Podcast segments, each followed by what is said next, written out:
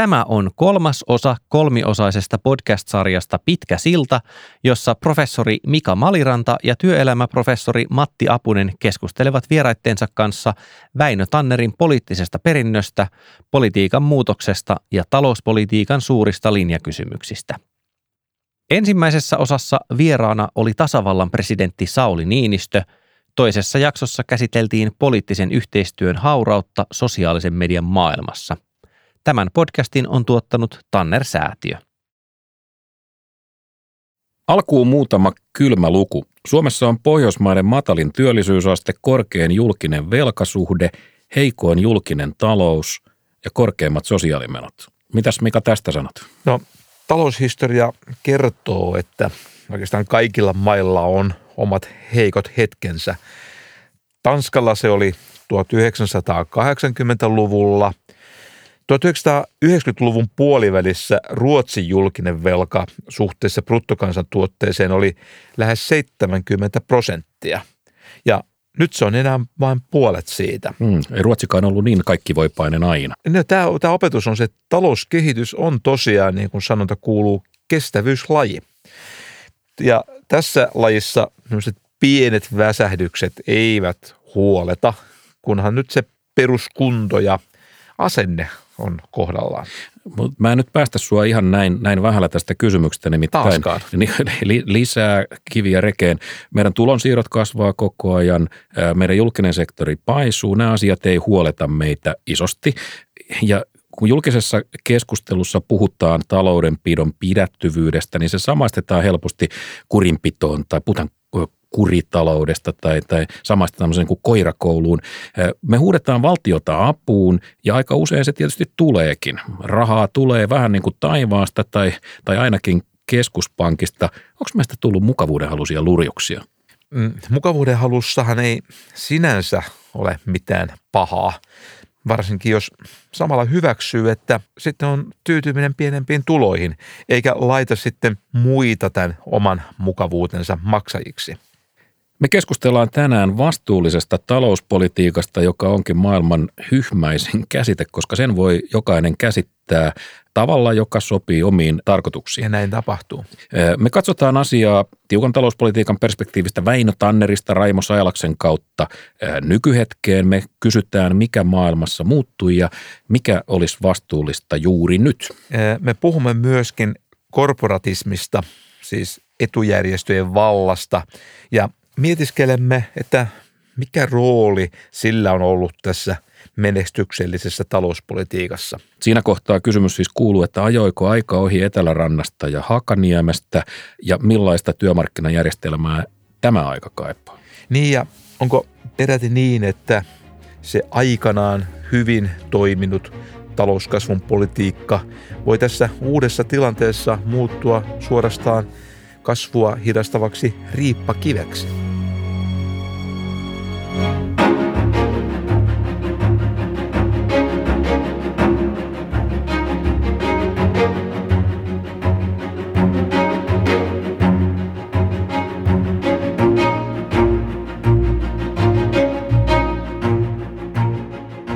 Väinö Tanner, kuten laajalti tiedetään, oli tiukan talouslinjan poliitikko velkaantumiseen ja löysästi jaettuihin tukia. Hän suhtautui hyvin, hyvin kriittisesti. Kyllä, ja Tannerin mukaan Suomi saattoi hyvinkin velkaantua lisää, kunhan sitten tämä raha vaan käytettäisiin, niin kuin lainausmerkki, tarpeellisiin menoihin – Ajatushan on tietysti hyvä ja kaunis, mutta, että, mutta eikö nyt ole vähän niin, että jokainen hallitus tietysti määrittelee hyväksyvänsä menot ehdottoman tarpeellisiksi. Miten me vedetään tämä raja? Mikä on tarpeellista? Määritelmien teko ja rajojen vetohan on aina pulmallista hommaa. Usein on ehkä parempi puhua tunnusmerkeistä ja rajaehdoista.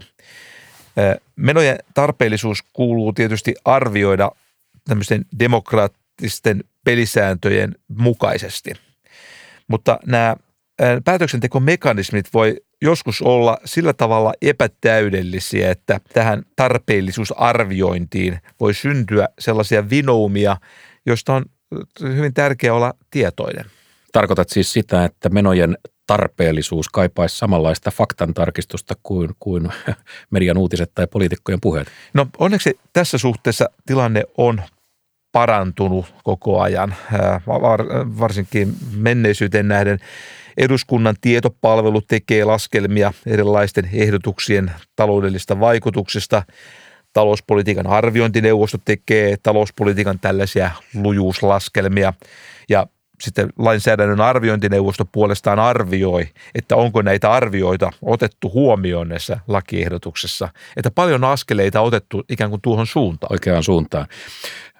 Jos puhutaan siitä, että mikä on milloinkin, mitä on milloinkin pidetty tiukkana talouspolitiikkana tai talouskurina, niin me juteltiin tästä aiheesta taloushistorioitsija Antti Kuusterän kanssa ja Antti muistutti, että tämä Tannerin ajatus tiukasta talouspolitiikasta oli itse asiassa niin ikivanha prinsiippi. Aikanaan oli siis se ajatus, että, että julkisen velan osuus ei saanut nousta yli 15 prosentin siis suhteessa BKT. Ja tätä, tämä oli jostain, en tiedä mistä tämä oli tullut, mutta että tätä niin kuin rajaa, tätä ideaa oli seurattu jostain 1860-luvulta asti, mutta siis 15 prosenttia. Ja nythän tämä 15 prosenttia tuntuu ihan naurettavalta, kun, kun Suomen nykyinen velkasuhde on tohon verrattuna, niin se on moninkertainen. Joo, näyttää siltä, että rajalinjat liikkuvat julkisen talouden kasvu oli oikeastaan koko viime vuosisadan megatrendi itse asiassa ihan jo kaikkialla maailmassa. Me nähdään samanlaista kehityslinjaa ihan ympäri maailmaa. Ja tämmöinen talous, taloustieteellinen selitys tälle on aika, aika ilmein, aika selvä. Silloin kun ihmi, kansakunta ja kansakunnan kansalaiset vaurastuu – niin tämän vaurastumisen myötä julkisten palvelujenkin kysyntä kasvaa, siis suhteellinen mm. kysyntä. Että kun ollaan vauraita, niin halutaan yhä enemmän sellaisia julkisen palvelun kaltaisia palveluja. Ja mutta toisaalta... Mutta ihmiset tämä, ei ole aina toiveissaan oikeassa. Ää, niin, just näin. Et to, toisaalta niin kuin, ja mä oikeastaan palaan tähän, että, että päätöksenteon mekanismeissa sitten voi olla myöskin tämmöisiä valuvirheitä, jotka sitten kasvattaa tätä julkista taloutta niin kuin enemmän, mitä olisi niiden kansalaisten näkökulmasta optimaalista. Ja ja, ja, ja oikeastaan ehkä konkreettisimmin tämä näkyy muun muassa siinä, että joskus näille julkisille organisaatioille, niille saattaa syntyä tämmöinen oma tahto. Ne on tavallaan perustettu palvelemaan jotain tarvetta, mutta kun on perustettu, niille syntyykin joku tietoisuus, oma, oma tahto, oma intressi ja, ja, ja se kasvaa ajan kulkua ja sitten niiden kyky myöskin toimia itseään kasvattavasti voi myöskin niin kuin lisääntyä. Niin, julkinen hallinto osaa olla itsekäs niin kuin sanoo julkisen valinnan teoria, yksi, yksi taloustieteen idea, että et julkinen hallinto jossain vaiheessa, niin sen motiivi on pitää itseään yllä. No, viime kuukausina me on keskusteltu koronatuista hyvin paljon. Niiden yhteydessä on puhuttu esimerkiksi kuntien valtionosuuksien kasvusta. Akuutti poliittinen kysymys. Että saataisiin keskustelun veri kiertämään, niin, niin ö, otetaan tähän ääninäyte. Näin tätä asiaa arvioi Suomen yrittäjien varatoimitusjohtaja Anssi Kujala. Äänen avaus. Tämähän on muuten ihan käsittämätön ajatuksen kulku, tämä kuntien valtionosuuksien kasvattaminen. Mä kuuntelin kesällä sitä tuota puhetta, että kunnilla menee huonosti ja talous on tiukalla, koska korona. Muistan, kun syyskuussa meillä oli tämmöinen meidän järjestökentän johto sekä toimijat aluejärjestöistä koolla ja siellä sitten käytiin lävitte muun muassa meidän yhteistyötä kuntien kanssa, yksinyrittäjätukiasioita ja muita. Ja siellä sitten käytettiin puheenvuoro, että kunnat on niin ahtaalla nyt, niin mun oli pakko muuttaa omaa alustuksestani ja kaivaa esiin juuri tullut Q2, vaikka oliko se jopa Q3, ei, Q2, se oli kuntataloudesta, jossa silloin oli valtionosuus kasvanut yli 14 prosenttia, verotulot oli laskenut vain 1,8 prosenttia noin suurin piirtein. Eli oli nähtävissä se, että hallitus syytää koronan varjolla kunnille enemmän rahaa paikateksi vanhoja alijäämiä. Ja minusta tämä ei pidä karehtia toisen saamaa. Me olemme taistelleet yritystukien puolesta, mutta onhan se kohtuutonta, että sitten kaadetaankin miljardi euroa kuntavaalien alla rahaa kunnille enem, koronavarjolla enemmän kuin oli tarve. Nythän joku voi tietysti huomauttaa, että tässä, tässä kommentissa paistaa läpi politiikka, mutta missäpä ei. Mutta Mika, mitä noin yleisellä tasolla, mitä, mitä sä olet mieltä näistä, vaikka nyt näistä valtionosuuksista ja, ja yleisesti niin tukipolitiikasta? On lukemattomia tilanteita, jossa tämä tukipolitiikka on ihan perusteltua. Kyse voi olla ihan tämmöisestä ihmisten hyvinvoinnin välittömästä turvaamisesta. Tai sitten kyse voi olla markkinoiden toimivuuden turvaamisesta. Ja se markkinoiden toimivuuden turvaaminen on myöskin tärkeää niin kuin ihmistenkin kannalta pitkällä aikavälillä. Se valuu takaisin ihmisten hyvinvoinniksi. Sieltä se hyvinvointi tulee, kun markkinat toimii. Okei. Okay. Mä hyväksyn ajatuksen, tämän ajatuksen esimerkiksi akuutin koronatuen kohdalla, mutta vielä nämä valtionosuudet, niin, niin äh, tässä nyt tuskin kuitenkaan on kyse hyvinvoinnin välittömästä turvaamisesta. Joo, minusta kuulostaa, että tämä on vähän enemmän tämmöinen niin julkisen hallinnon sisäiseen tekniikkaan kuuluva asia kuin mikään tämmöinen keskeinen hyvinvointia, hyvinvointiin vaikuttava kysymys. Toki tällä valtionosuuksilla voi olla merkittäviä käyttäytymisvaikutuksia, ehkä vielä näissä kunnissa vielä sillä tavalla, että se saattaa käydä aika kalliiksi esimerkiksi valtion taloudelle ja koko kansantaloudellekin. No hyvä. Väinö Tannerhan sanoi, että kulutusmenoihin ei julkinen valta saa ottaa velkaa, ainoastaan investointeihin, jotka maksavat itsensä. No se kuulostaa, kuulostaa tietysti kovin, kovin, kovin hyvältä ja tutulta. Meidän oppinut ekonomistiystävämme Heikki Pursiainen sanoi noin hauskasti, että, että nykypolitiikassa kilpailevat nykyään oikeiston itse itsensä maksavat veronalennukset ja vasemmiston itse itsensä maksavat menonlisäykset. Mun mielestä toi kiteyttää tosi hienosti tämän saman poli, populistisen ja vastuuttoman toiveajattelun, jota tosiaan sitten esiintyy sekä vasemmalla ja oikealla omissa muodoissaan, eli vähän niin kuin erilaisina variantteina. Ja ehkä tämmöinen traagisin tilanne syntyy sellaisessa koaliitiossa, jossa noiden kahden toive, toiveajattelu yhdistyy tämmöisessä hybridimallissa, jossa tätä kasvua kiihdyttävät menolisäykset rahoitetaan veroalu, veroalennusten tämmöisillä dynaamisilla vaikutuksilla. Nyt sä olet keksinyt todellisen julkisen, Se talouden, mun julkisen talouden sammon. Okei, okay. Tannerin perusajatus varmaan siis hyväksytään melko laajasti, siis ajatus siitä, että saa käyttää vain järkeviin investointeihin – mutta sitten alkaa kinaaminen siitä, että mikä oikeastaan on investointi. Mm. Et, et esimerkiksi joku sosiaaliturvan uusi menoerä, se tulkitaan nopeasti investoinniksi hyvinvointiin. Niin tästä tulee nyt vähän sellainen olo, että onko politiikka viime kädessä, talouspolitiikka vain tällaista semanttista peliä, jonka tarkoitus on, on saada niin kuin erilaiset talouden erät sopimaan niin kuin omiin tarkoituksiin. Joo, investointi on sanana varmaan sellainen, joka tuntuu paljon positiivisemmalta ja helpommalta. Investoinnin määritelmä sinänsä on aika selvä. Kyse on, on nyt sellaisesta nyt tehtävästä panostuksesta, joka tuottaa useana seuraavana vuotena. Hmm. Mutta usein kuitenkin tässä poliittisessa keskustelussa kuitenkin puhutaan tai ajatellaan näistä panostuksista sillä tavalla, että niitä olisi tarkoitus tietysti tehdä jatkuvasti jokaisena tulevana vuotena.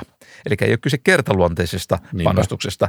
Ja sitten vielä usein näiden investointien kustannuksia tällä tavalla aliarvioidaan, sitten vielä tuottoja yliarvioidaan, että tässä tulee vähän hankala yhtälö. Niin, tämä tuo mieleen tämän, tämän julkisen keskustelun yhden silmänkääntötempun, joka, joka raivostuttaa mua aina. Siis se on tämä, tämä iskulause, joka tulee esiin vähän väliä, joka kuuluu, että yksi euro minun tarkoitukseeni tuo kolme euroa takaisin. Teille. niin, niin, niin. Ja jos, jos näin kerran on, niin minkä takia me nyt ei sitten tioteta kaikkea tähän Matin hyvään tarkoitukseen, jos se on kerran näin selvää? Joo, mutta useinhan nuo arvioidut tuottolaskelmat on, ne on ihan poskettomia. Kun noita lukuisia hurjan tuottoisia asioita nyt on kuitenkin tehty meillä jo vuosikausien ajan, niin sitten alkaa jo ihmetellä, että että miten ihmeessä me nyt sitten nyt kärsitään esimerkiksi julkisen talouden rakenteellisesta alijäämästä, niin, kun iät ajat tehty näitä niinpä. hyviä asioita. Tulee kyllä niin hakematta mieleen, että olisikohan noissa tuottolaskelmissa jotain kuprua tai häikkää. Kun me puhutaan talouskurista, niin on vielä pakko ottaa esiin yksi myöhempi hahmo, Tannerin perillinen, jos niin halutaan sanoa. Hän oli valtiosihteeri Raimo Sailas, joka menehtyi viime heinäkuussa. Sailashan sai maineen talouden unilukkarina ja hän, hän muistutti meitä kansalaisia toistuvasti vastuullisesta taloudenpidosta. Hänestä tuli oikein käsite. Hän, hänestä tuli käsite. Hän oli siis sosiaalidemokraatti, mutta että häntä arvostettiin laajasti myös muissa puolueissa eh, ja näin Sailasta luonnehtii kansanedustaja Elina Lepomäki. No hän tu- kuuluu, tai kuului siihen koulukuntaan ihmisiä, jotka ymmärtää semmoisen käsitteen kuin budjettirajoite. Ja, ja tota, mä koen, että, että ehkä SDPssä on niin sanotusti perinteisesti, mutta myös viime, ihan viime vuosikymmeneen asti on ollut enemmänkin semmoisia hahmoja, jotka on halunnut pitää kuin ikään kuin kokonaisuudesta huolta, eikä vaan suboptimoida jotain niin kuin eturyhmän etua tai, tai hakea niin kuin jonkinlaisia tämmöisiä niin kuin, ehkä niin kuin äärivasemmistolaisia ratkaisuja asioihin, jotka edellyttää ikään kuin kokonaan kuin tämän yhteiskuntajärjestyksen muuttamista, koska siis hyvinvointivaltiotahan ei voi rahoittaa ilman, että pitää huolta budjettirajoitteesta. Niin, Raimo Sailas näyttää olleen jonkunlainen yhteiskunnan kierroslukumittari, jos, jos näin sopii sanoa, että hän varoitti, että milloin ollaan, ollaan menossa punaisille kierroksille talouspolitiikassa. Mika, meillä on perinne ja ennen kaikkea pysyvä tilaus näille vahvoille virkamiestyypeille vastapainona poliitikoille, jota ohjaa tietysti poliittiset voimat. Mutta mikä täsmälleen näiden virkamiesten merkitys on? Ja, ja tämä kysymys on tietysti ajankohtainen juuri nyt, kun esimerkiksi VM äh, valtiovarainministeriön ykkösvirkapaikkaa on, on täytetty pitkään ja hartaasti. Todella hartaasti. Äh, virkavastuulla toimivat virkamiehet ja poliittisella vastuulla toimivat poliitikot on parhaimmillaan ne on niin kuin toisiaan täydentävä vastinpari. Virkamiehet pitävät huolta siitä, että politiikka on ainakin kohtuullisen johdonmukaista yli ajan. Ja sitten taas poliitikot puolestaan siitä, että virkamieseliitti huomioi nyt sitten näitä kansan joskus ja usein perusteltujakin toiveita. Onko tämä nyt sitten meidän ohje myös, myös valtiovarainministeriölle että kun valitsevat johtavia virkamiehiä, niin hakevat ensisijaisesti tyyppejä, jotka voivat olla, olla pitkiä siltoja yli, yli politiikan suhdanteiden ja, ja että tyylissä voisi ottaa oppia vähän Raimo Sailakselta. No Sailaksen tyylikoulu ei kyllä kuulosta yhtään huonolta idealta tässä kohtaa.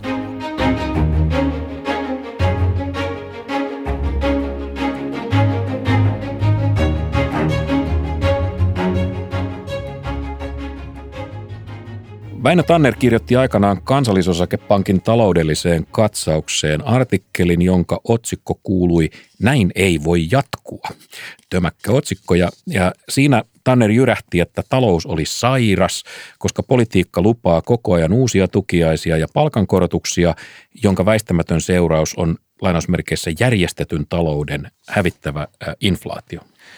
Tannerin ja Rytin mielestä sekä inflaatio että deflaatio oli tämmöisiä kavahdettavia asioita. Deflaatio oli jopa vaarallisempi kuin inflaatio. Ryti sanoi itse, että, että kun inflatiooni vahingoittaa pääoma omistajia yrittäjien hyödyksi, niin deflatiooni vahingoittaa yrittäjiä – siis sitä aktiivisinta osaa kansakunnasta ja se tekee sen pääoman omistajien hyödyksi. No inflaatiohan ei ollut vähän aikaan suuri huolenaihe, pikemminkin sen lähes täydellinen poissaolo, mutta onko tämä tuudittanut meidät väärään turvallisuuden tunteeseen? Joidenkin mielestä niin hallitsemattomasta inflaatiosta kannetaan tarpeettoman paljon huolta. Ne vetoaa siihen, että kuinka harvinainen tämä hallitsematon inflaatio niin kuin todellisuudessa on. Puhutaanko me nyt siis niin sanotusta hyperinflaatiosta vai, vai ainoastaan niin kuin, kovasta inflaatiosta? No ehkä ennen kaikkea hyperinflaatiosta, mutta myöskin kova inflaatio on talouskehitykselle haitallista.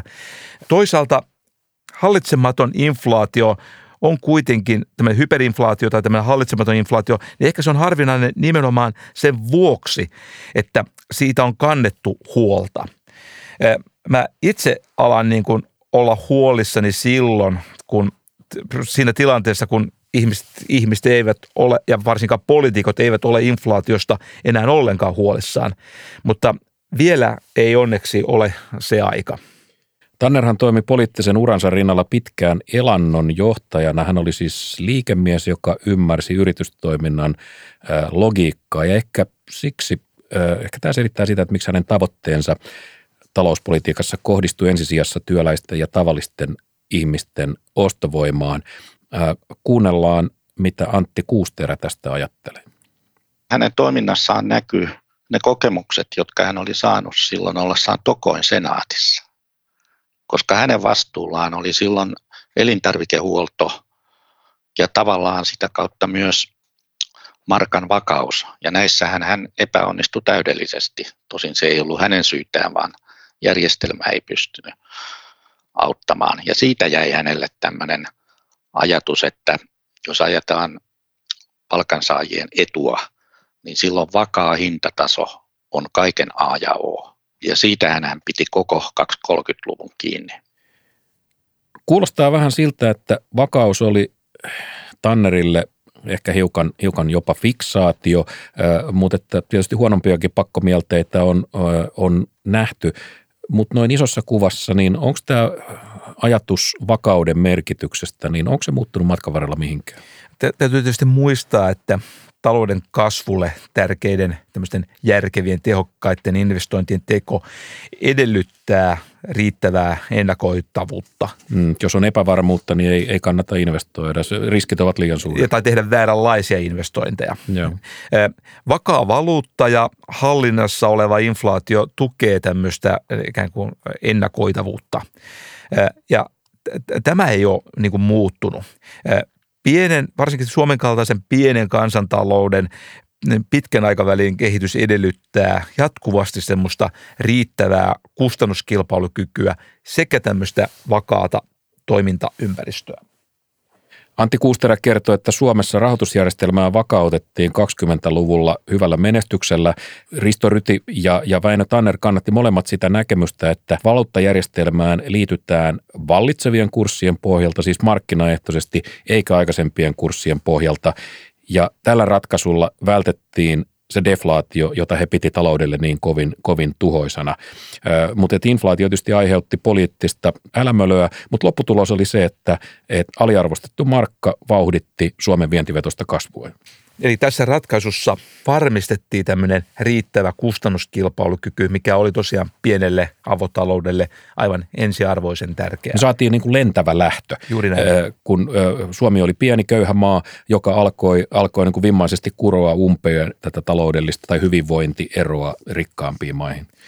Talouden suhdanteiden tasottaminen on tärkeää. Tämä on tämmöinen taloustieteen ihan ihan tärkeä oppi. Ja Suomen kaltaisessa pienessä avotaloudessa nämä suhdannehäiriöt, ne, aika usein ne tulee sieltä maailmalta, sieltä kansainvälisen kaupan puolelta, viennin, viennin ongelmista ja niin edelleen. Siksi on tärkeää pitää huolta tästä jo edelläkin puhutusta kustannuskilpailukyvystä tämmöisen kilpailukykypolitiikan avulla. Suomalaiseen kilpailukykypolitiikkaan on kuulunut tai kuului aikanaan perinteisesti tämmöinen niin sanotun D-vitamiinin epäsäännöllinen, mutta sangen mittava käyttö. Yliannostus D-vitamiinia. Sä puhut nyt siis devalvaatiosta, jolla alennetaan markan ö, ulkoista arvoa. Juuri, juuri näin. Se, se on sinänsä mainio temppu, jolla suomalaisten tuotteiden hintakilpailukyky maailmalla parani ja vienti alkoi vetää. Si- siitähän siinä oli kyse. No nyt kun vientiteollisuudelle aikanaan palautettiin kilpailukyky devalvaatiolla, niin, niin se tapahtui vähän, vähän silleen vaivihkaa ja se oli, se oli kaikille myös ammattiyhdistysjohtajille helpompaa. Niin kuin nimellisen palkkojen alentaminen. Niin, että tota, devalvaatio oli markka-aikana mieluinen keino meille hoitaa, hoitaa valtion taloutta, mutta onko nyt liioteltua sanoa, että devalvaatio oli vähän niin kuin palauttava ryyppy, tämmöinen tasoittava ryyppy kilpailukykykrapulassa? Ja, no efektissä on tiettyä samankaltaisuutta, ehkä voisi sanoa. Hetkenhän se virkisti, mutta sitten, siitä sitten alkoi taas uusi ryyppyputki, johon kuului tämmöisiä ylimitoitettuja palkkaratkaisuja, kantohintojen nousua ja sitten inflaatiota. Ja siitä sitten taas seurasi uusi mm. krapula ja niin edelleen. Sixten Korkman on kutsunut tätä devalvaatiosykliksi. Seuraavan kerran, kun sinä ja minä lähdetään vähän pidemmäksi aikaa baarikierrokselle, Taas. niin, niin kutsutaan sitä sitten vaikka riluttelusykliksi.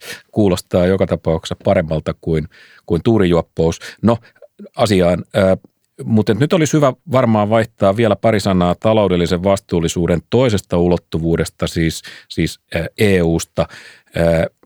Mitäs arvelet, minkälainen finanssipoliittisen moraalikadon lähde EU on ja, ja ja viime kädessä, paljonko meitä nyt hyödyttää olla kotimaassa kovin vastuullisia, jos tämä isompi yhteisö tässä ympärillä, EU, ei pysy ryhdissä? Tämä on tärkeä kysymys ja, me juttelimme tästä aiheesta Euroopan ministeri Tytti Tuppuraisen kanssa.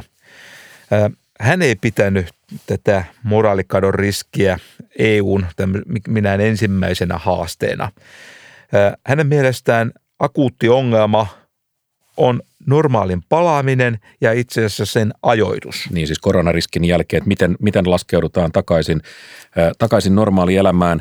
Äh, juu, hän sanoi, että, että liian aikainen elvytyksen lopettaminen johtaa luottamuksen menetykseen ja työttömyyden kasvuun.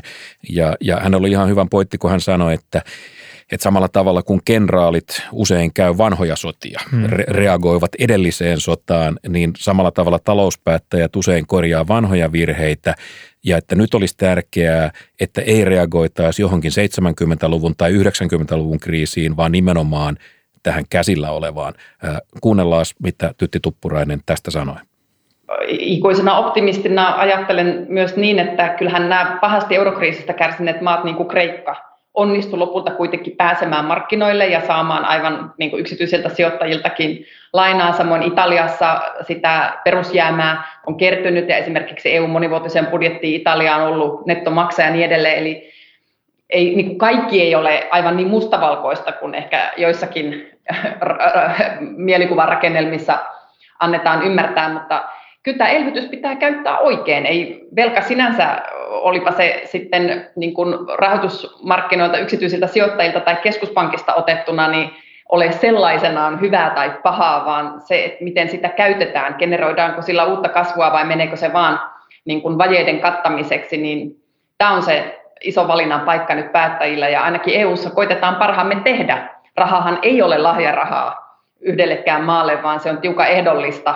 näihin rakenteellisiin uudistuksiin, joita EUn talouspolitiikan ohjausjaksossa kullekin jäsenmaalle osoitetaan ja, ja sitä kautta koitetaan ikään kuin saada aikaiseksi uutta kasvua ja työllisyyttä. Vähän niin kuin Joe Biden tekee tätä Build Back Better, niin EUssakin yritetään nyt ennen kaikkea tähän vihreä, vihreäseen elvytykseen, Green Dealiin ja digitalisaation, näihin investointeihin tätä yhteistä elvytystä ohjata.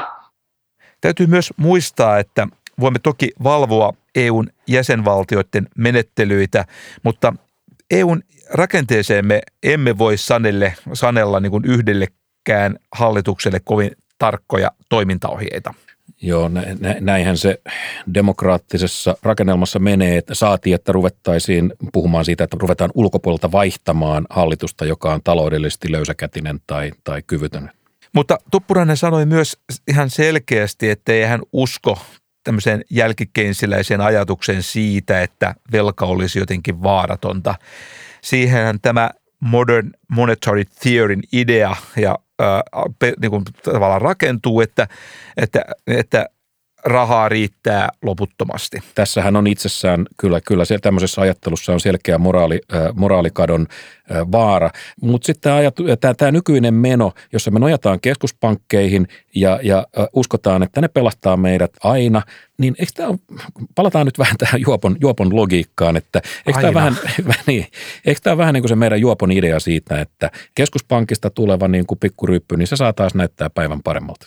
Juoppahan on niin mestari keksimään tämmöisiä rationaalisia perusteluita sille omalle juomiselleen.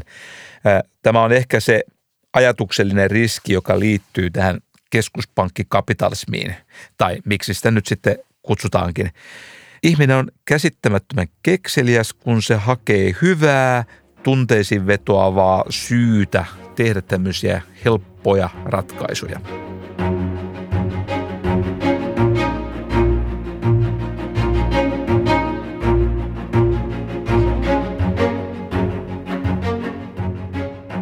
Taloustieteilijä kansanedustaja Juhana Vartiainen sanoi kerran, että Suomen eduskunnassa on näkymätön ylähuone, joka sijaitsee Hakaniemessä ja Etelärannassa. Hauskasti sanottu. Tämä on siis tapa sanoa, että Suomessa työmarkkinajärjestöillä on paljon läpinäkymätöntä valtaa ja että korporatismi, tämä etujärjestövetoinen suomalainen työmarkkinajärjestelmä, että se on ainakin osasyyllinen Suomen ongelmiin. Mutta Mika, miten sä näet, onko työmarkkinoiden etujärjestöt, onko ne osa ongelmaa vai osa ratkaisua? Tähän ehkä sopii tämmöinen aika tyypillinen taloustieteilijän vastaus sekä että ja toisaalta toisaalta. No niin, sillähän se selkisi. ja sitten ruvetaan punteroimaan. Tulopoliittisilla ratkaisuilla on nimittäin tiettyjä etuja. Työnantaja saa niiden avulla tämmöisen työmarkkinarauhan ja sitä kautta ennakoitavuutta työntekijät eivät silloin pääse näillä lakoilla kiristämään itselleen sitä osaa sitä yritysten voitoista, jotka on tullut itse asiassa siitä, että nämä yritykset ovat investoineet. Paitsi laittomilla lakoilla. Paitsi laittomilla lakoilla, joo. Että ne, ne täytyy tietysti sanktioida, että tämä peli pelaa, pelataan oikein. Ja, mutta tällä tavalla tupot voi niin kuin lisätä myöskin näiden yritysten investointikannustimia. Sen sijaan työntekijöille ne sitten taas toisaalta turvaavat tätä toimeentulon kehitystä.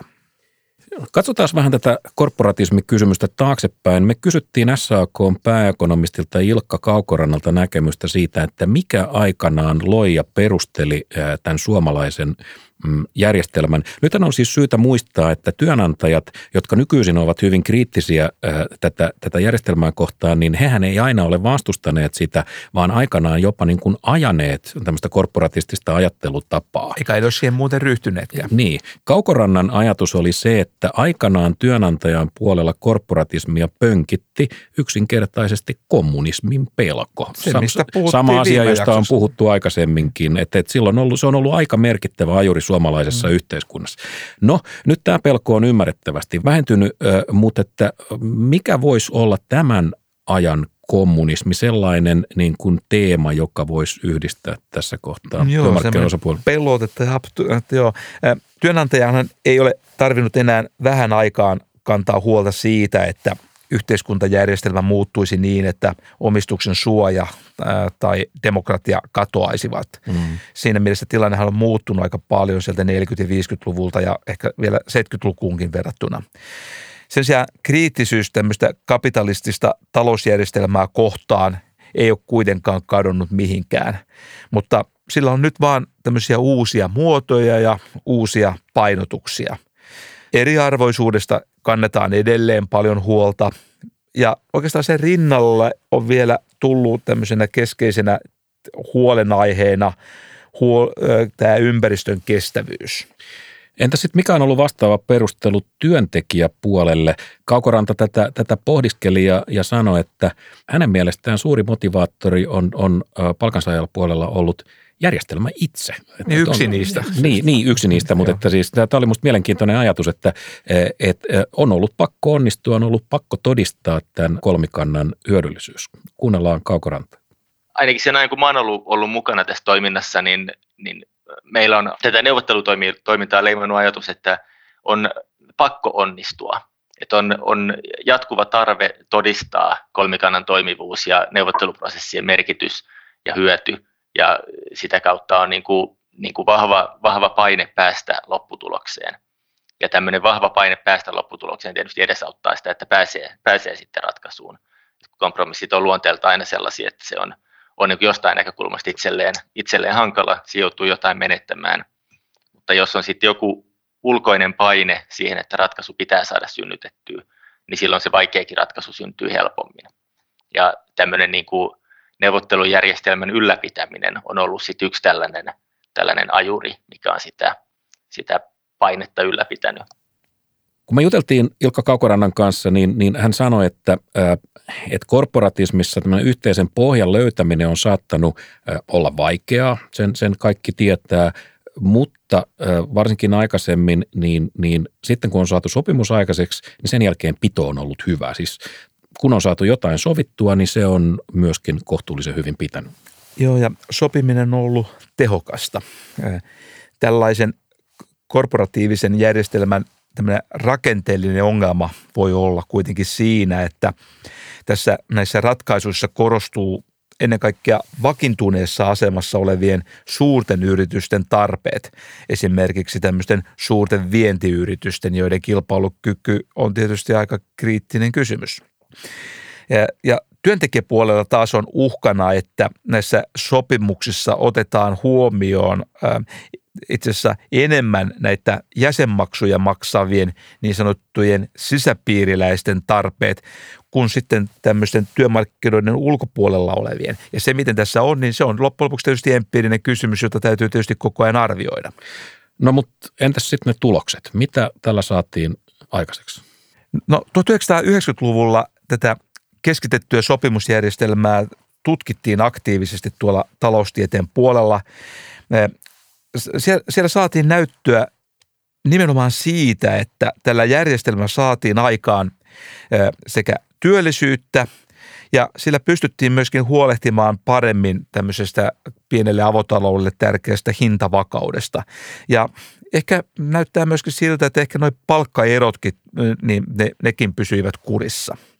Mutta tässä asiassa on, on myös poliittinen ulottuvuus ja se liittyy vallan tasapainoon ja, ja tota, siitä on kirjoittaneet amerikkalaiset taloustieteilijät Daron Acemoglu ja James Robinson. Joo, tota, he suorastaan ylistivät tämmöistä ruotsalaista korporatiivistista järjestelmää, joka siellä otettiin käyttöön 1930-luvulla. Syntyi tämmöinen epäpyhä allianssi ammattiyhdistysliikkeen, liike-elämän ja maatalousväen välillä – Kauhun tasapaino. Kauhun tasapaino, joo. Ja, mutta okei, se, se idea oli estää tai ainakin jarruttaa sitä, että, että mikään näistä osapuolista ei pääse niin kuin liian vahvaan asemaan.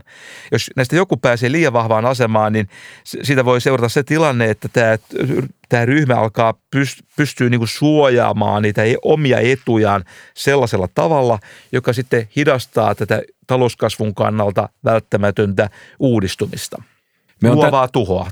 Me on tämän podcast-sarjan aikana useaan otteeseen viitattu peliteoriaan ja, ja niin tehdään nytkin. Peliteoriahan sanoo, että, että niin sanotussa dynaamisessa pelissä, jossa siis pelaajien määrä on rajallinen, pelaajat tuntee toisensa ja peli toistuu, niin, niin siitä koituu tiettyjä hyötyjä. Ja siitähän niin kuin tässäkin on aika pitkälle kysymys, eikö niin?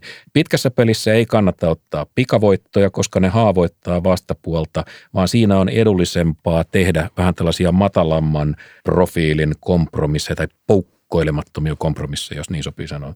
Kyllä, peliteorian mukaan tähän tulokseen vaikuttaa merkittävästi niin sanottu outside option – Eli se tarkoittaa sitä, että mitä tapahtuu siinä tapauksessa, että tähän sopimukseen ei päästä. Niin sanottu perälauta suomeksi. Joo, sitä on käytetty nyt.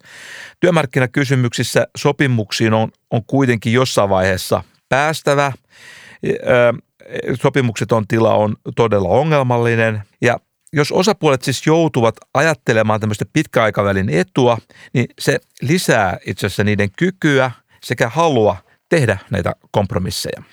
Otetaan tähän vielä yksi ajatus Ilkka Kaukorannalta, jossa hän kuvaa hyvin sitä sopimuksen teon ympäristöä, minkälaisissa tilanteissa näitä ratkaisuja, minkälaiseen niin kuin yhteiskunnalliseen tarpeeseen näitä ratkaisuja aikanaan tehtiin ja mikä on tilanne nyt. Yksi tämmöinen niin systeemitason muutos, mistä vielä ei ole puhuttu, on tämä hyvinvointivaltion rakennusvaiheesta siirtyminen hyvinvointivaltion peruskorjausvaiheeseen. Ja mä luulen, että silloin, silloin niin kuin varmasti monenlaista merkitystä. Että tämmöinen niin uuden rakentaminen on ehkä eri tavalla innostavaa touhua kuin se, että, se, että niin ruvetaan justeraamaan olemassa olevaa järjestelmän laajentaminen on ehkä, ehkä myös niin kuin, tietyllä tapaa, niin kuin, en tiedä onko se helpompaa, mutta se on ainakin hyvin erilaista kuin se, että, se, että tehdään sitten semmoisia niin kuin rakenteellisia uudistuksia, missä, missä jotkut häviää ja toiset sitten voittaa hitusen. Tämä on hyvä pointti, joka vaan niin kuin muistuttaa siitä, että kaikki sopimusjärjestelmät, ne liittyy olennaisesti siihen ympäröivään maailmaan, missä vaiheessa yhteiskunta ä, muuten on, ollaanko rakennusvaiheessa vai ylläpitovaiheessa vai peruskorjausvaiheessa. Ja niin kuin tiedetään, niin rakentaminen on aina innostavaa, ylläpito on ikävää ja, ja ylläpitovaiheessa niin helposti vajotaan sen pikkumaiseen nyppimiseen. Toisin sanoen sopimusjärjestelmät on oman aikakautensa lapsia, Hyvä, maailma muuttuu, Suomi muuttuu, mutta mikä nyt on sitten täsmälleen eri tavalla? Tämä on se kymmenen pisteen kysymys. No tämä on tärkeä kysymys. Suomi oli aikanaan vielä tuossa vielä 80-luvulla ja ainakin 80-luvulla selvästi tämmöinen niin sanottu kiinnikuroja talous. Olimme tämmöisessä talouden kasvun kilpajuoksussa takamatkalla ja tulimme näiden isojen vauraiden maiden niin kuin perässä. Meillä oli vähemmän rahaa, meillä oli vähemmän teknologiaa, meillä oli Matalampi vähemmän, tuottavuus, vähemmän kaikkea. Vähemmän kaikkea, vähemmän pienempi tuottavuus, pienemmät palkat, huonompaa teknologiaa. Ja siihen aikaan nämä suuret ja keskisuuretkin teknologiset ideat, niin ne syntyi itse asiassa muualla. Ja Suomen rooli oli sitten niin kuin seurata ja op, ottaa oppia niistä ja imitoida ja toteuttaa niitä ideoita. Mutta viimeistään 1990-luvulla tai 2000-luvun alkupuolella Suomi siirtyi monilla aloilla tämmöisen teknologisen kehityksen eräänlaisen eturintamaan. Hmm tai ainakin sen niin kuin välittömään tuntumaan. Nokia, konepajat. Hissiteol- hissitoimiala. Meillä kyllä. on lukumäärät, monia toimialoja, joissa me oltiin ehdottomasti maailman huippua. Ja sellaisessa tilanteessa ei enää niin kuin riitä se, että tehdään niin kuin hissi sen mukaan, minkälainen hissi on keksitty muualla, vaan itse asiassa täytyy keksiä uusia ideoita, miettiä, että minkälaisia, minkälaisia ominaisuuksia me niihin hisseihin kehitetään. Ja eli pitää kehittää sitä omaa teknologiaa ja siihen tarvitaan innovaatiotoimintaa ja kaikenlaista sellaista. Toisin sanoen, haluat siis sanoa, että eturintamassa ei riitä pelkät skaalaedut, ei, ei riitä logistinen nokkeluus, jossa suomalaiset toki on ollut aina, ää, äh, aina aika hyviä. Et meillä, jos me halutaan pysyä kilpailussa mukana, meillä pitää olla järjestelmä, joka, joka tuottaa ja tukee näitä, näitä ropelihattuja, siis ihmisiä, jotka kykenee ajattelemaan asioita kokonaan uudella tavalla. Voitaisiko me kutsua tätä uutta vaihetta, Suomen nykyistä vaihetta, niin Adjamolun hengessä vaikka innovaatio perusteiseksi kasvuvaiheeksi. No mikä siinä? Tuohan kun itse asiassa kuulostaa oikein hyvältä ja kuvavalta termiltä ja itse asiassa sellaista termiä tosiaan tämän tyyppisessä tilanteessa käytetään. Nimenomaan tässä, tällaisessa kehitysvaiheessa korostuu tämmöinen niin sanottu yritystason dynamiikka. Ja sillä yritystason dynamiikalla tarkoitetaan sitä, että markkinoille tulee uusia yrityksiä tosi kiivaaseen tahtiin ja sitten samaan aikaan sieltä poistuu vanhoja huonompia yrityksiä. Näiden nuorten yritysten ja, ja tämmöisten PK-yritysten rooli, niin se korostuu eri, niin kuin erityisellä tavalla tämmöisessä talouden uudistumisen kehitysvaiheessa. Ja silloin tämän talouspolitiikan ja, ja ta, so, työmarkkinoiden sopimus, sopimusjärjestelmän, niin sen tehtävänä on luoda edellytykset tämmöiselle markkinoiden uudistumiselle. Näiden uusien elastisten yritysten kasvulle. Ja niiden ja, valikoitumiselle ja, myös. Ja, ja tarkoittaa siis sitä, että tämmöisessä vaiheessa, tämmöisessä kasvuvaiheessa, innovaatioperusteisessa vaiheessa optimaalinen talouspolitiikka on olennaisesti erilaista kuin kiinnikuromisvaiheessa. Tämä on niin tärkeä näkökohta. Tästä talouden kasvututkimuksessa puhutaan paljon ja sitä korostetaan. Puhutaanko me tässä nyt esimerkiksi, jos konkretisoin tätä kysymystä, niin, niin vaikkapa työehtosopimusten yleissitovuudesta ja paikallisen sopimisen lisäämisestä. Tämähän on oikealta usein kuultu, työnantajapuolelta usein kuultu argumentti, että, että yleissitovuus on paitsi sopimusvapauden rajoitus, niin, niin se on ilmiselvä käsijarru riskialttille kasvuyrityksille. Yleissitovuus on taas esimerkki sellaisesta asiasta, jossa on vaikutuksia useaan suuntaan ja itse asiassa se, jopa se nettovaikutuksen etumerkki on epäselvä, puhumattakaan siitä suuruudesta. Ne riippuu yksityiskohdista. Otan nyt esimerkkinä, että, joka liittyy tähän yleissitovuuteen, niin sellaisessa tilanteessa, kun tämä yleissitovuus estää yrityksiä kilpailemasta tämmöisten palkka-alennuksien avulla – niin sellaisessa tilanteessa se ikään kuin yritykset sitten joutuu, kun ne ei voi palkoilla kilpailla, ne joutuu sitten ehkä miettimään, että voisiko he kilpailla tämmöisillä tuotantotoimintaa tehostavilla tai laatua parantavilla innovaatioilla.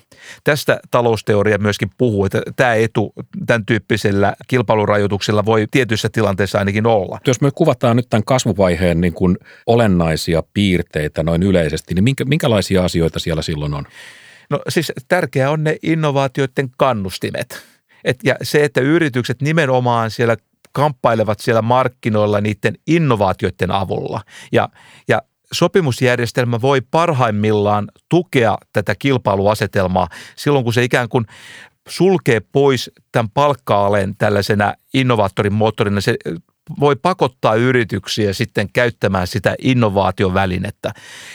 Mutta kaiken kaikkiaan tässä kasvuvaiheessa korostuu tämä kilpailupolitiikka. Siis se, se että, nämä, että politiikkaa harjoitetaan sillä tavalla, että nämä yritykset joutuu tämmöiseen keskinäiseen kamppailutilanteeseen. Eli ne ikään kuin kamppailee siellä niin kuin selviämisestä markkinoilla.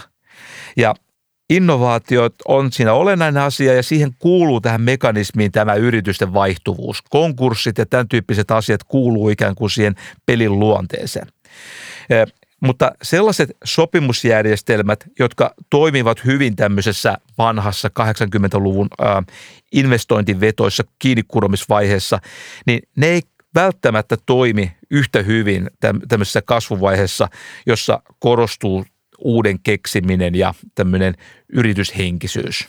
Tiivistetään nyt vielä siis tämmöinen perinteinen korporatismi, haluat sanoa, se ratkaisee vähän vanhan maailman ongelmaa. Kyllä, se, se, on, se on rakentunut vanhan maailman aikana ja tota, siinä mielessä siinä saattaa olla ikään kuin tämmöistä päivittämistarvetta. Ja tämä on se syy, miksi korporatismi Suomessa ei enää toimi niin kuin ennen. Vanhat voitot eivät ole tae tulevista tuotoista. Juuri näin.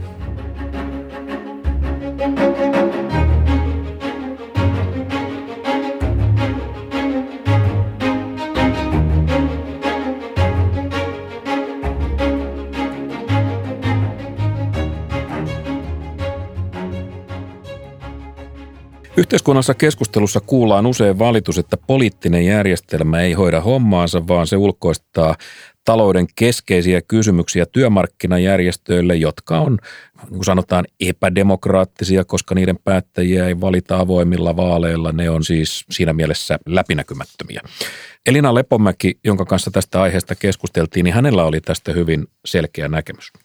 No siis mun filosofian mukaan hyvinvointivaltio on sitä varten, että se tukee ihmistä, eikä yrityksiä tai järjestöjä tai alueita tai laajemmin tätä korporatismia.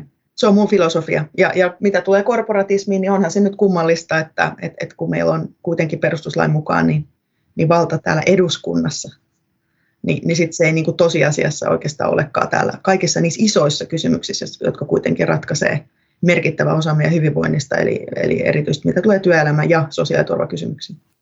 Valta pitäisi olla eduskunnassa, mutta ei tosiasiassa ole Tämä on vähän sama asia kuin mihin me aikaisemmin viitattiin tällä Juhana Vartiainen sitaatilla. Mitä tämä nyt tarkoittaa, mikä onko kysymys siitä, että hallitukset peittää kroonista kyvyttömyyttään sillä, että ne vie asiat työnantaja- ja palkansaajajärjestöjen ratkaistavaksi? Niin kuin me tuossa vähän edellä puhuttiin siitä, että niin kuin, jos ajatellaan peliteoreettisten asetelmien näkökulmasta, niin työmarkkinajärjestöillä saattaa olla tämmöinen tietyn tyyppinen suhteellinen etu sopimuksen teossa ja kompromissien teossa ainakin joissakin asioissa. Taloustieteen tämmöinen yksi tärkeä perusopetushan on se, että – suhteelliset edut on semmoinen asia, jota on niin hyvä hyödyntää. Mitä sä tarkoitat tässä kohtaa suhteellisilla eduilla? Siis millä, millä tavalla työmarkkinajärjestöt oli hyvä tai parempi ratkaisu? Niin, niin kuin tuossa jo aikaisemmin puhuttiin, että tämä sopimusjärjestelmän ja sopimuksen teon asetelma – niin se, se on sellainen, joka ikään kuin pakottaa näitä työmarkkinajärjestöjä – se luo niille ikään kuin painetta ja myöskin siinä myöskin rakentuu kykyä sitten tehdä näitä dynaamisia sopimuksia. Ja, ja ne ovat erityisen hyv- tehokkaita tekemään näitä sopimuksia silloin, kun niille vaan annetaan niin kuin aihe, mistä sopia ja semmoiset selkeät raamit, minkä puitteissa niitä sopimuksia tehdään. Sen sijaan näiden työmarkkinajärjestöjen vahvuuksiin ei välttämättä kuulu esimerkiksi parlamentarismin pyörittäminen hyvä, mutta että joka tapauksessa sopiminen näyttää muuttuvan koko ajan hankalammaksi ja, ja niin kuin sanottu, niin koko tämä korporatistinen järjestelmä on, on asetettu aika vahvasti kyseenalaiseksi työnantajapuolella. Ilkka Kaukorantakin, SAK on pääekonomisti, sanoi, että et, ei tietysti voi sanoa, että, että tämä nyt suuri onnistuminen on, jos kone ei toimi kahdeksan kertaa kymmenestä sen takia, että painetta on liikaa tai liian vähän – Mutta millä tavalla tämä neuvottelumekanismi on muuttunut? Kuunnellaan tästä Kaukorannan todistus. Se on siis muuttunut siinä mielessä, että, että sitä on puhuttu työmarkkinapiireissä äh, niin kuin parottelevaan sävyyn, että poliittista ohituskaistaa ei ole syytä mennä. Asioissa pitää päästä sopuun järjestöjen kesken ja, ja sitten tällaista tilapäistä etua siitä, että nyt on omat kannalta mieluisa hallitus vallassa, niin tällaista poliittista etua ei pidä, pidä lähteä käyttämään siinä hakemaan, hakemaan niin lyhytjänteistä voittoa. Mutta toi ajattelu on kyllä jäänyt nyt monella tapaa taakse, että et nyt on kyllä vahvistunut se maan hallituksen painoarvo näissä asioissa ja on, on niin kuin selvää, että to, to, toistuvasti on tehty, tehty tällaisia tavallaan vaikka työlainsäädännön muutoksia, mitkä on ollut erimielisiä. Että se semmoinen niin konsensuksen ja, ja yksimielisyyden va, vaatimus, niin se on, se on jäänyt pois ja se, se vaikuttaa tästä tietysti. Kuulostaa vähän siltä, että pikavoittojen arvostus on kasvanut myös työmarkkinapolitiikassa. Onko tässä nyt taustalla tämä sama politiikan jänteen lyheneminen, josta, josta me puhuttiin jo tuossa kakkosjaksossa? No siltähän tämä vähän kuulostaa. Vanhan sanonnan mukaan sitä saa mitä tilaa.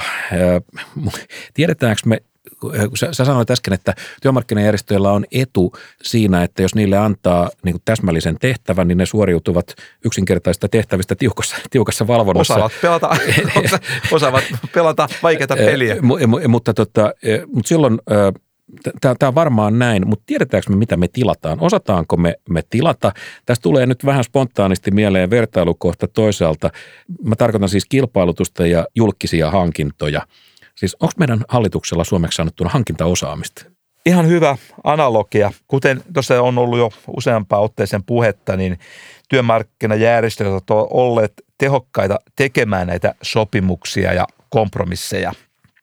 Ja valtiovallan haaste on miettiä sitten, että miten tuo ulkoistaminen olisi suoritettavasti sillä tavalla, että näiden etujärjestöjen sopimuskyvystä saadaan se kaikki teho irti – sen sijaan sitten nämä yksityiset yritykset ovat innovatiivisia ja tehokkaita ja julkisen vallan sitten pitää osata ulkoistaa toimintaa yksityisille yrityksille sillä tavalla, että että niistä saadaan näistä yksityistä yrityksistä irti ne tehot, mihin ne kykenevät. No joskus on onnistuttu tekemään hyvä tilaus, siis sopivat raamit rakenteelliselle uudistukselle. Kaukoranta otti esimerkiksi vuoden 2007 eläkeuudistuksen ja, ja siinähän hallitus asetti tavoitteet, miten kestävyysvajeen pitää pienentyä ja miten eläkeijän pitää nousta ja jätti sitten eläkejärjestelmän sisällä muuten äh, suhteellisen vapaat kädet neuvottelijoille. Järjestöt pääsi lopputuloksiin ajatuksiin, joita Kaukoranta kuvasi ilmauksella jopa aika elegantteja ratkaisuja. Mitäs tästä? No tuollaisessa tilanteessa tosiaan näkyy tämä etujärjestöjen osaaminen. Ö, on sitten tosiaan poliitikkojen vastuulla huolehtia siitä, että he asettavat nämä rajaehdot tavoitteet ja sitten vielä niin, että heillä säilyy tämä viimeinen sana. Mutta jos nämä rajat on liian tiukat, me menetetään helposti kyky hyödyntää sellaista mahdollista innovatiivisuutta, joka työmarkkinajärjestöissä on. Tämä nyt tietysti kuulostaa vähän niin kuin hassulta, että me ajatellaan isoja, isoja etujärjestöjä, että onko niissä innovatiivisuutta, mutta siellä on paljon kaikenlaista ideaa taustalla. Et jos me toisin sanoen asetetaan liian tiukat rajat, niin se on vähän sama kuin me sanottaisiin, että – että et keksikää kone ja sitten kerrotaan niin kuin suhteellisen tarkasti, että millainen sen keksittävän koneen pitäisi olla. Niin, jos me vielä tällä konekehittämisanalogialla jatketaan, niin yleinen viisaus on, on, että insinöörille kannattaa kertoa, että mikä on se ongelma, johon haetaan tämmöistä teknistä ratkaisua. Ja, ja sitten se on niin kuin insinöörin tehtäväksi jätetään sitten miettiä, että millainen kone sitä siihen sitten kannattaa tehdä tätä tarkoitusta varten. Ennenhän suomalaista työmarkkinajärjestelmää hoidettiin sillä lailla, että, että keskusjärjestöjen tässä tapauksessa siis SAK ja EK työmarkkinajohtajat meni joko Laurin tai Lassen saunaan ja, ja siellä sitten tota, asiat sovittiin pääpiirteissään.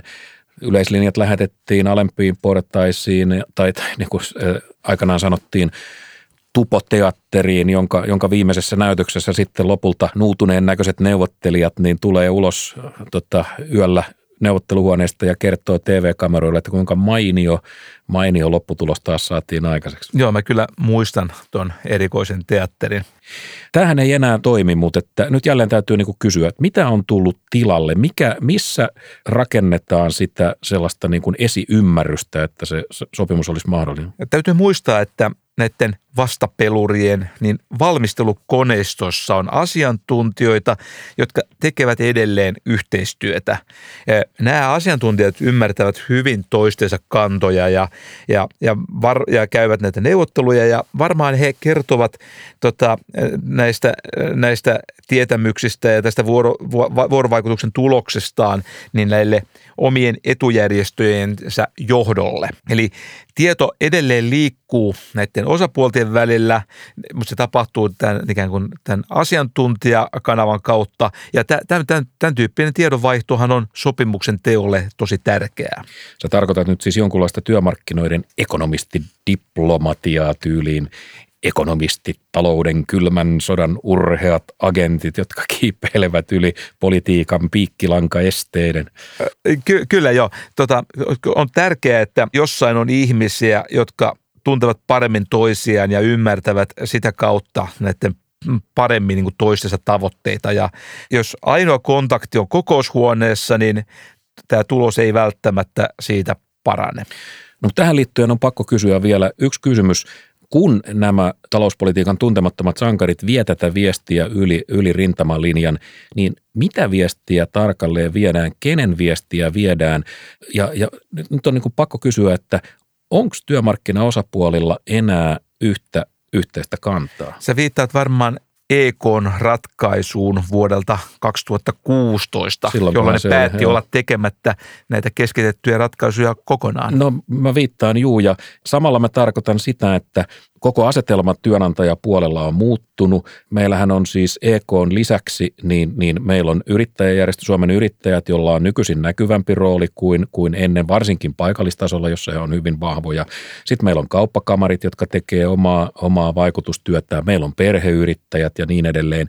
Puhemiehiä on paljon. Siellä on Häkämies ja Pentikäinen ja Romakkaniemi. Ja, ja, no, ja, niin, tulee tässä kyllä mieleen, että ehkä työnantajapuolikin on sellainen, jolla ei ole vain yhtä ääntä, vaan siellä on monta ääntä. Vaikka vuoden 2015 vaalien alla Suomen yrittäjät, perheyrittäjät ja nämä kaikki järjestöt, niin, niin nämä kaikki tekivät yhteisen vaatimuslistan niin kuin hallitusneuvotteluihin. EK ja Suomen yrittäjät ovat lähentyneet joissakin kysymyksissä, vaikka varmaan toki eroja vielä esiintyy näiden välillä. Ja Tietysti sama kysymys pätee taas toisellakin puolella, että miten SAK, Akava, STTK muodostavat keskenään yhteisen kannan sitten suhteessa, neuvottelussaan suhteessa työnantajapuoleen. Mutta jälleen, mitä tästä seuraa neuvotteluasetelmalle? Meidän kaikki tietävä peliteoria, mitä se tähän sanoo? No ainakin se sanoo, että ei ole helppoa. Siellä on siis monta pelaajaa, toimintaympäristö, joka muuttuu koko ajan, intressit, jotka ovat monessa suhteessa eri suuntaisia niin työnantajapuolella kuin työntekijäpuolella siis sisällä. Eli yritysten edut ovat keskenään eri suuntaisia ja työntekijäryhmien edut ovat keskenään eri rintaisia. Ja nekin muuttuu ja ajassa. nekin saattaa vielä muuttua ajassa. Ei ole niin kuin ollenkaan selvää, että riittääkö näiden pelaajien laskukyky tuollaisen peliteoreettisen yhtälön ratkaisemiseen. Saattaa syntyä hätiköityjä, suorastaan sattumanvaraisia tuloksia, jotka ei ole pitkällä aikavälillä itse asiassa kenenkään etu. Onko tämä sun lausunto nyt optimismia vai pessimismia? Realismia.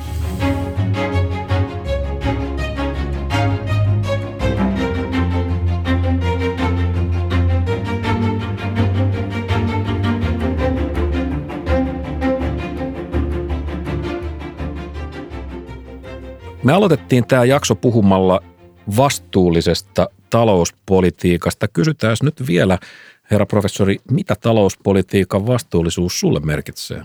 No, vastuullisuuden yksi tunnusmerkki on ainakin se, että näissä talouspoliittisissa päätöksenteossa on ainakin pyritty arvioimaan huolellisesti sekä lyhyen että pitkän aikavälin vaikutuksia. Ja sitten sen lisäksi arvioidaan, että miten nämä näiden eri toimien vaikutukset kohdistuvat eri kansalaisryhmiin ja eri yritysryhmiin.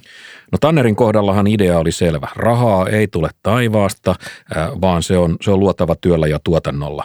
Kuten puhuttiin, niin aikaisemmin Suomella oli käytössä tämä mainio talouspoliittinen temppu, jonka nimi on, on devalvaatio. Ryyppy. Ja tätä korttiahan meillä ei enää euroaikana ole ollut, mutta että sen, sen tilalle on tullut ilmiö, jota me kutsuttiin keskuspankkikapitalismiksi. Siis ongelmia delegoidaan ylöspäin ja, ja vaaditaan kovaäänisesti rahapolitiikan höllentämistä ja elvytystä ja, ja, ja sitä tehdään ää, tota, kirjavin perustein. Mutta mut siinähän ei ole sinänsä tota, mitään vikaa, jos vaan tämä ajoitus on oikea, eikä elvytystä jatketa enää sen jälkeen, kun potilas osaa ja pystyy kävelemään omin jaloin. No tämän teki hyvin selväksi meidän ykkösjaksossa presidentti Niinistö ja, ja tästä asiasta samaa mieltä on varmasti ekonomistien valtavirta, eikö totta? Ehdottomasti. Toisaalta on parempi antaa tekohengitystä hieman liian kauan kuin lopettaa se hieman liian aikaisin, vaikka houkutus jatkamiseen voi joskus olla aika iso. Eikö tämä ole juuri se argumentti, jolla me ajaudutaan siihen, että vielä hetki, vielä hetki. Nyt Tuntuu on, hyvältä. niin. No tämä työmarkkinakysymys on hankalampi ja niin kuin todettiin, että tämmöinen vanha maailma, vanha, keskitettyjen sopimusten aika, se, se, se oli ja meni jäimme kaipaamaan tai, tai kaivaten muistamme tupoja, jotka olivat toimiva ratkaisu silloin, kun juostiin muita kiinni ja vakaus oli tärkeä, mutta että nyt me on siirrytty innovaatiovaiheeseen, jossa oikeat ratkaisut on erinäköisiä, ne on, ne on niin elastisempia. Ja, ja me tarvitaan nopeita reaktioita, me tarvitaan kekseliäisyyttä, että et me ei niin kuin jarrut, että me ei tuhota tätä innovaatioiden ketjua. Joo, mutta on kuitenkin tosi tärkeää muistaa, että olisi jotenkin syytä yrittää säilyttää siitä vanhasta järjestelmästä pari asiaa. Sen etujahan oli vakaus, ennakoitavuus ja kyky makrojoustavuuteen, jotka ovat edelleen uudessakin ajassa ihan relevantteja asioita. Makrojoustavuus se tarkoittaa? No se tarkoittaa esimerkiksi tämmöisiä koordinoituja kilpailukykysopimuksia. Siis silloin, kun kansantaloudessa on kustannuskilpailukykyongelma, niin tehdään koordinoituja ratkaisuja sen korjaamiseksi. Mutta, mutta toisaalta tässä niin sanotussa innovaatioperusteisessa kasvuvaiheessa tarvitaan yhä enemmän ikään kuin täydennykseksi tämmöistä mikrojoustavuutta, että yritysten välisiä eroja huomioivasta joustavuudesta. No meidän siis tämän viisauden päätös, meidän loppuläksy tästä kaikesta on, on se, että me ohjastamme poliitikkoja katsomaan isoa tai, tai jopa vielä isompaa kuvaa. Juuri näin, juuri näin.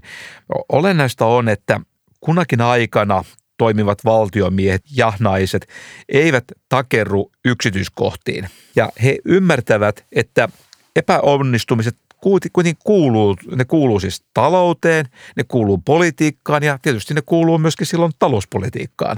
Niistä vaan pitää sitten näistä erehdyksistä ja epäonnistumisista oppia. Hyvät kuulijat, tämä oli pitkä silta podcast-sarjan viimeinen osa.